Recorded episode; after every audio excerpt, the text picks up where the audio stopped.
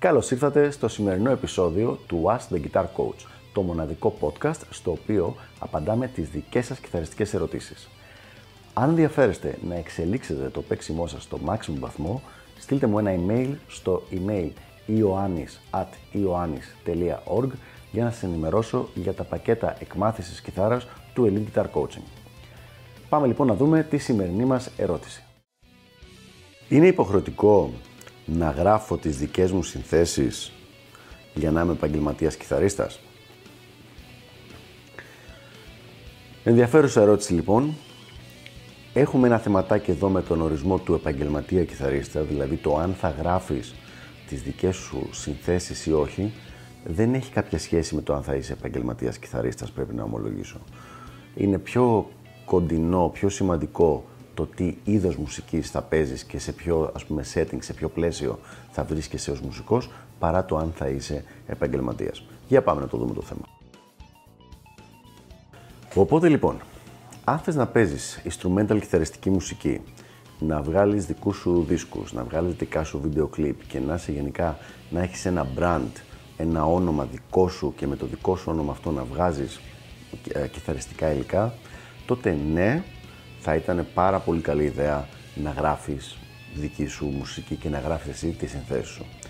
Αυτό δεν σημαίνει ότι αποκλείεται να πάρεις σύνθεση από κάποιον άλλον, αλλά ήθιστε να είναι οι δικές σου συνθέσεις, ειδικά εφόσον μιλάμε για rock, metal και παρακλάδια αυτού του είδους της μουσικής. Αν μιλάμε για jazz ή για blues, τα πράγματα δεν είναι ότι είναι τελείως διαφορετικά, απλά είναι λίγο πιο πώς το πω, λίγο πιο χαλαρά. Είναι η καλύτερη λέξη που μπορώ να σκεφτώ αυτή τη στιγμή. Δηλαδή, είναι πιο υποχρεωτικό το να είναι δικές σου οι συνθέσεις όταν παίζεις rock παρά όταν είναι jazz ή ίσως και blues. Υπάρχουν πολλοί κιθαρίστες που παίζουν jazz και blues και δεν γράφουν δική τους μουσική και παίζουν αυτό που λέμε τα jazz standard. Βέβαια το ίδιο συμβαίνει και για, το, και για τους κλασικούς ε, rock κιθαρίστες που παίζουν covers σε classic rock bands. Αλλά αν μιλάμε για κάποιον καλλιτέχνη ο οποίος θέλει να κάνει κάτι δικό του, ο ροκ κιθαρίστας είναι λίγο υποχρεωμένος να γράφει το δικό του υλικό. Τώρα βέβαια, αν είσαι μέλος μιας μπάντας και η μπάντα έχει 3, 4, 5 άτομα, δεν είναι καθόλου υποχρεωτικό να γράφεις εσύ τη μουσική. Ίσα ίσα που μπορεί κάποιος άλλος από τα μέλη να έχει τρέλα με το να γράφει ο ίδιος τη μουσική και να είναι πάρα πολύ χαρούμενος να πάρει αυτό το βάρος πάνω από εσένα. Θεωρώ ότι η ερώτηση απαντήθηκε, αλλά θα ήθελα να βάλω μια μικρή παραπομπή.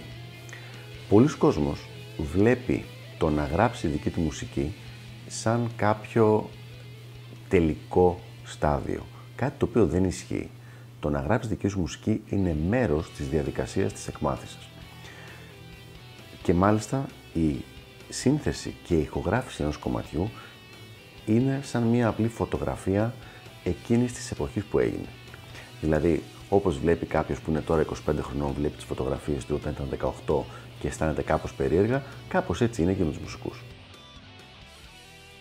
Δεν είναι καθόλου περίεργο δηλαδή το να βλέπεις μετά από χρόνια ή να ακούς μετά από χρόνια κομμάτια που έγραψες και ηχογράφησες και να έχεις περίεργα συναισθήματα τα οποία να είναι γιατί το έκανα αυτό έτσι, θα μπορούσα να το κάνω πολύ καλύτερα τώρα, αλλά δεν έχει κάποιο νόημα αυτό.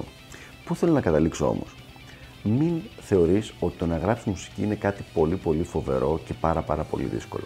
Ίσως το να γράψεις κάτι πολύ καλό ποιοτικά και κάτι που να αγγίξει πολύ κόσμο, αυτό ναι, αυτό μπορείς να πεις ότι έχει αυξημένο δίκτυο δυσκολίας και δεν το καταφέρνει όλος ο κόσμος. Αλλά εγώ θα σου πρότεινα να μην το πολύ σκέφτεσαι, και να προσπαθήσεις να γράψεις κάποια δικά σου πραγματάκια και μπορεί να είναι μια ευχάριστη έκπληξη το όλο θέμα.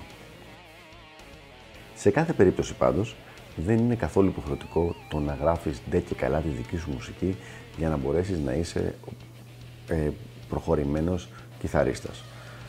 Αν θέλεις όμως, όπως είπαμε και πριν, να βγάλεις με δικό σου όνομα, δικές σου συνθέσεις, με instrumental δίσκους, εκεί ζορίζουν τα πράγματα, αν για κάποιο λόγο δεν θες να γράψεις τη δική σου μουσική.